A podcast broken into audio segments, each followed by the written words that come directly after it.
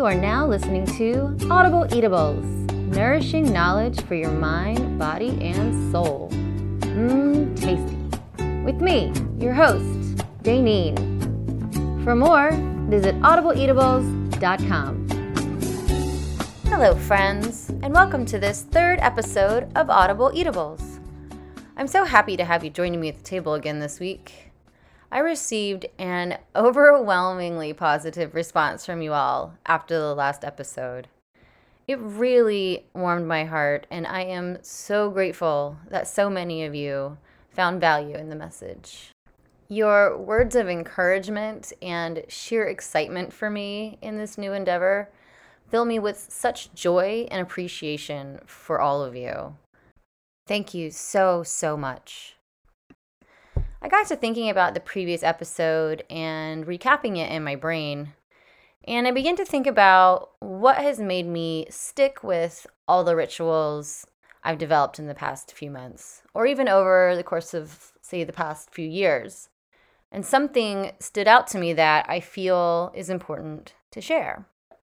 I, at some point along my journey, decided that it was no longer negotiable to not fully take care of myself to the best of my ability. This is something I cannot rely on anyone else to do for me. And if I'm going to keep showing up in the world as my best self, in order to be of service in any capacity, whether to myself, my family and friends, or my community, I must devote time and effort to making myself a whole, healthy being. This practice takes daily action and sometimes minute to minute accountability and perseverance. And that brings us to today's Amuse Bouche. This week brought to you by the month of February. Welcome, February, everybody. Being that last week was the first week of February, like clockwork, everyone seemed to be recounting those resolutions they made at the beginning of the year. How many of those are you still devoted to today? If zero is your answer, not to worry, you're not alone. You're actually in a slight majority, according to a poll in Forbes magazine. 72% of folks over the age of 45 and 40% of those 45 or younger don't even bother with resolutions at all. And of those who do make a New Year's resolution, less than 25% stick with them after just 30 days. What's more encouraging? That number drops to a paltry 8% of people who actually follow through to the end of their set goal. Yikes. So, turns out maybe we're going about this whole resolution thing all wrong. And if you've been agonizing about not keeping your resolution in the light of this new month, ease up on yourself a little. Turns out there are science backed reasons why we fail. One of these reasons is that most of our resolutions aren't things we actually want to do. They're things we feel we're obligated to do. Seen from that point of view, the key question is what lies behind your resolve? Are you doing it for you or for someone else? Because you want to or because you think you should? Because society says so or because, hey, there's a perfectly good bridge over there that everyone else is jumping off of, so why not?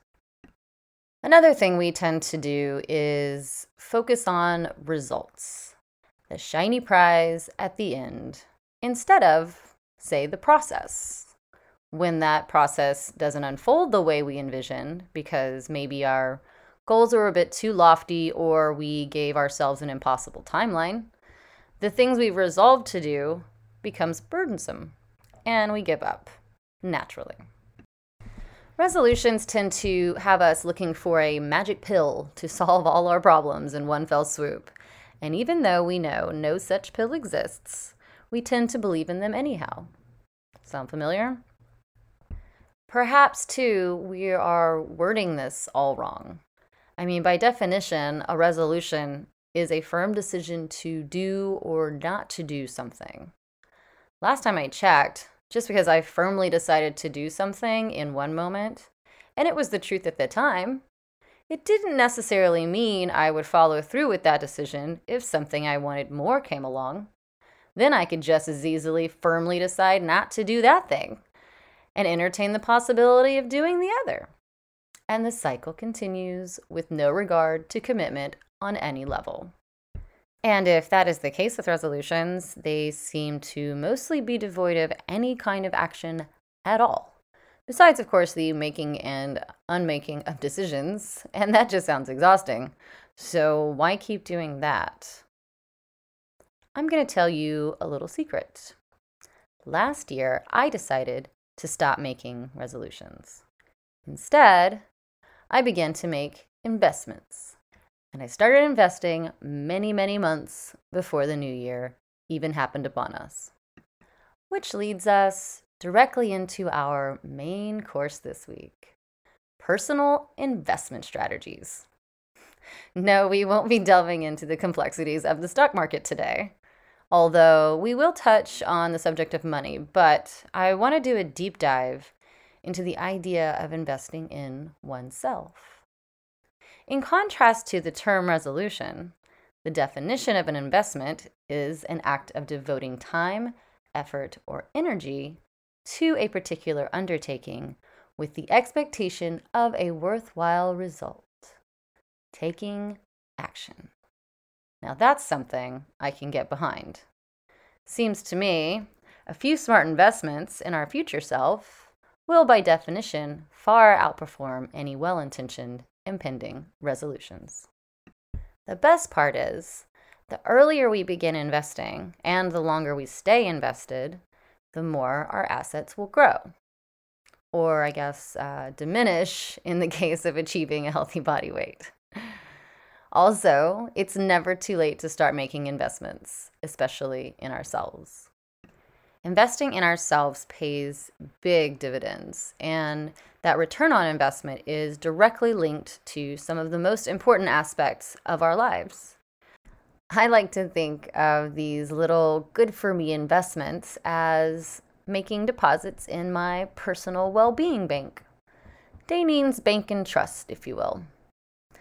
Since I'm also slightly obsessed with health, I chose to break down my investments into three primary health driven categories the health of my body, the health of my brain, and the health of my money.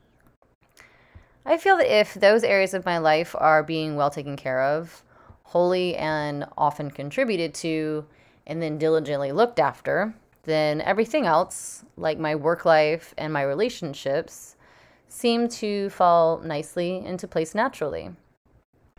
I find too that when one of those areas is lacking, or I don't give it as much attention or commitment, the others also fall out of balance which is why, as you would with any investment portfolio, I perform regular check ins with myself to make certain my personal stock is performing optimally and I'm not too diversified or stretched too thin. My first investment in my well being bank, and because it is a topic I know most about, is in my physical health. I've made a few decisions about my health and my daily practices that are, to me, no longer debatable. I move my body, I put good things into my body, and I devote time to sleep and rest. I've always been pretty healthy, and my work with food and nutrition, of course, helps to keep me quite motivated and to stay on top of my well being. But I obviously love food. Food makes me happy, as I'm sure it does all of you. And I'm certainly not going to deprive myself of the food I love and the enjoyment I derive from eating it. But moderation, discernment, and control are key. Discernment is a big one for me. Most of the time, I am very particular about what and where I eat. I can't bring myself to eat crappy food you are what you eat, they say. and crappy food makes me feel like crap. Also, life is too short to eat crappy food. And turns out if you eat too much crappy food, your life will be even shorter. So, I invest my calories wisely, like I do my money, and only spend money and calories on food that is, in a sense, life giving instead of life depleting. I also find when I devote my consumption to quality, I don't need much in the way of quantity. If I'm savoring a meal and thinking of all the ways I'm being nourished, instead of rushing through it, I tend to eat less and derive more pleasure from the process. Another beautiful thing about eating whole, healthy foods is that it provides me more energy to do the things I love, like my new love of walking. Now, most days I'm standing all day at work and walking around in a big kitchen. So I do reap the benefits of that movement. And in the past, pre pandemic, I went to a yoga studio to practice yoga. But when studios shut down, I wasn't quite sure what to do with myself. Sure, I could practice in my living room. I did that, and I still do, but it isn't quite the same. I'm sure at least a few of you have had a similar experience this past year in trying to find new and interesting ways to work out.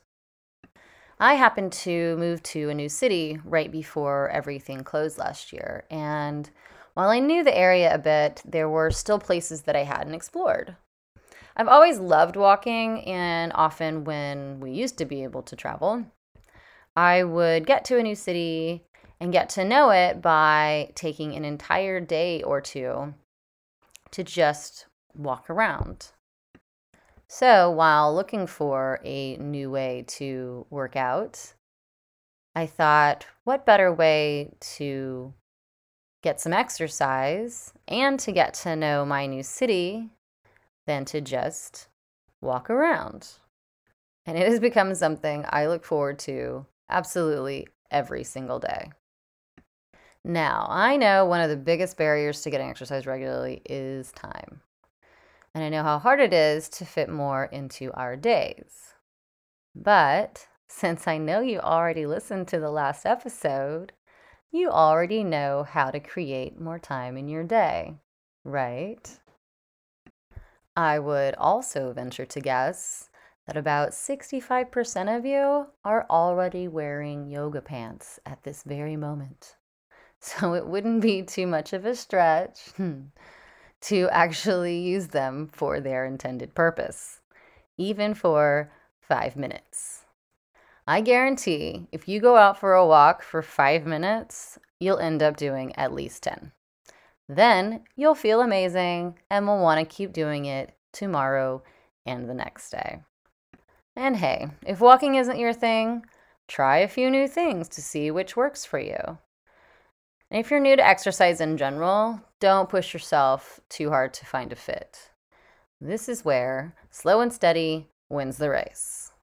You wouldn't take your life savings and invest it all in a company you know nothing about and haven't fully researched. So, why would you take your biggest asset, yourself, and force it into an activity that isn't fun or enjoyable? If you invest in something you love doing, you'll be more likely to continue to do it.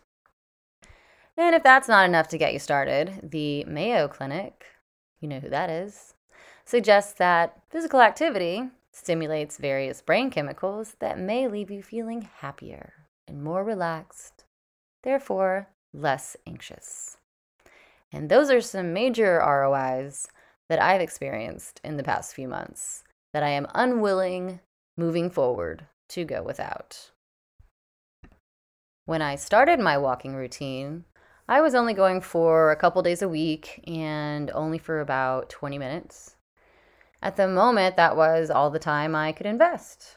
But I was still moving, and just like investing with dollars, every little bit counts.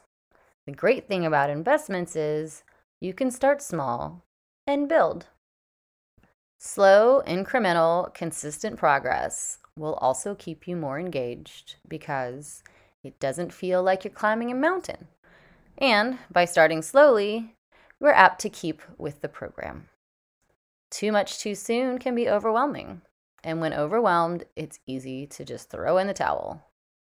And as with any worthwhile and smart investment, we should also be conservative with ourselves. Most of us, me included, need consistency more than we need intensity.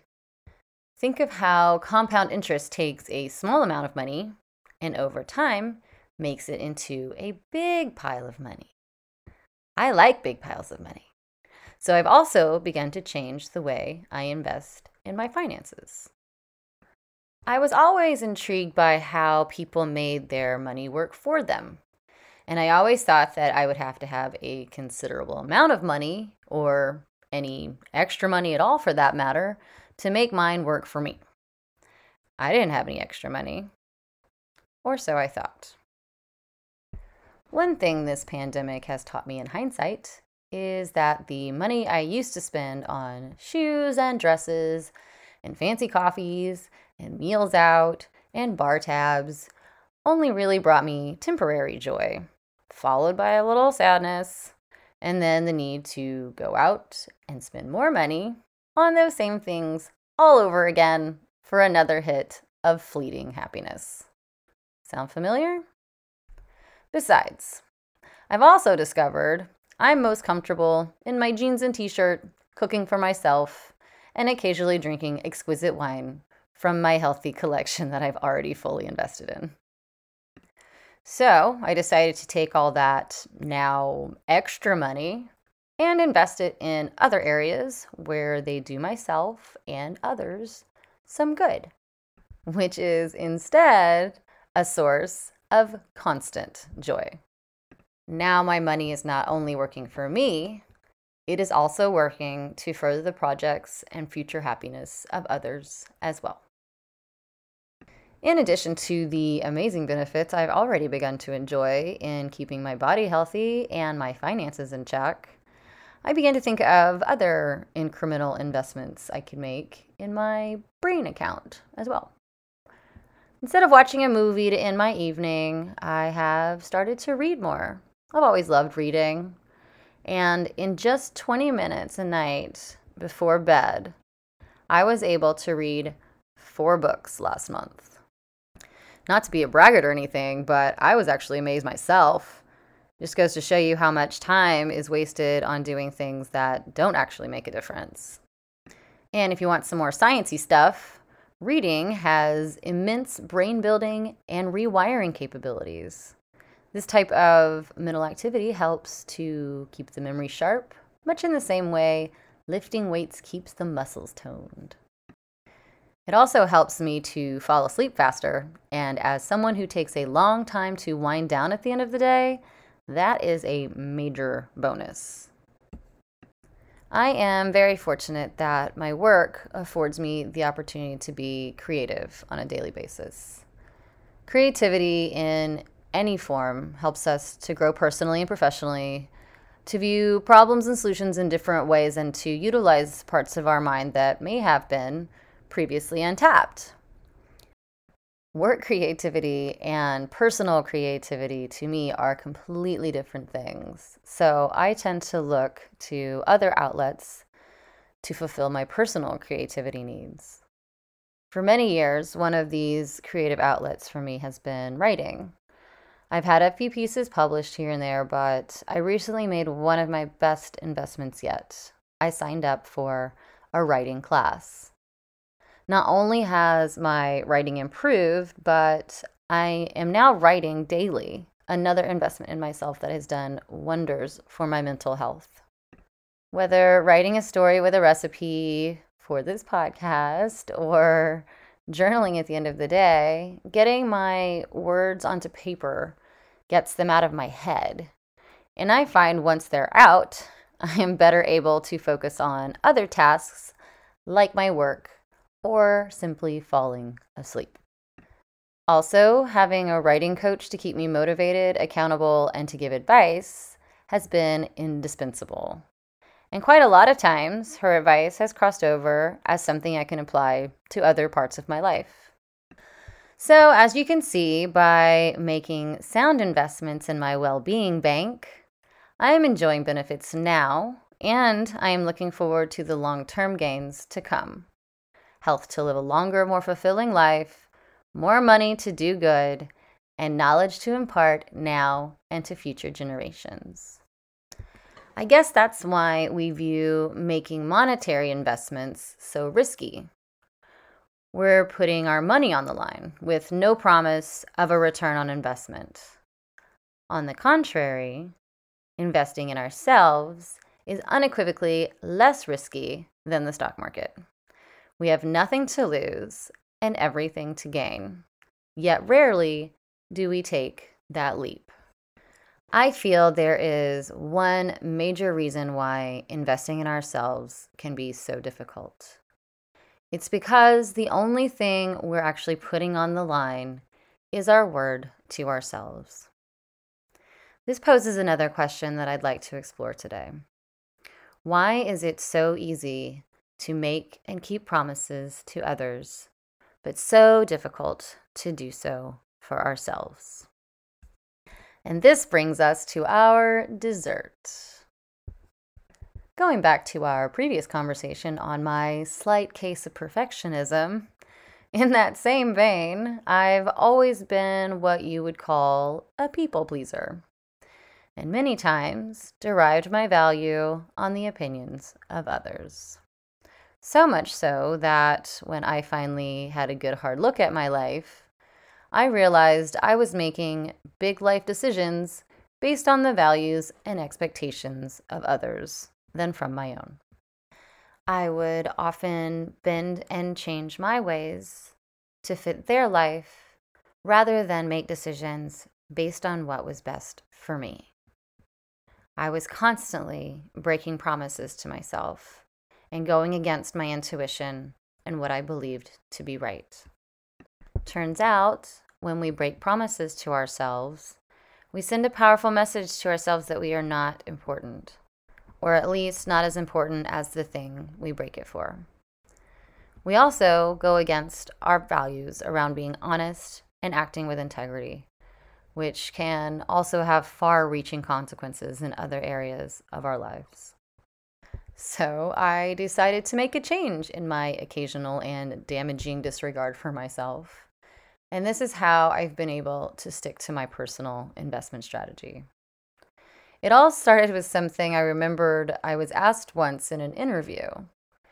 If you could go back and tell your younger self something that would change your life or make it better, what would it be? As much as I think we could benefit from that if time travel were possible, it doesn't have much practical use in our daily lives.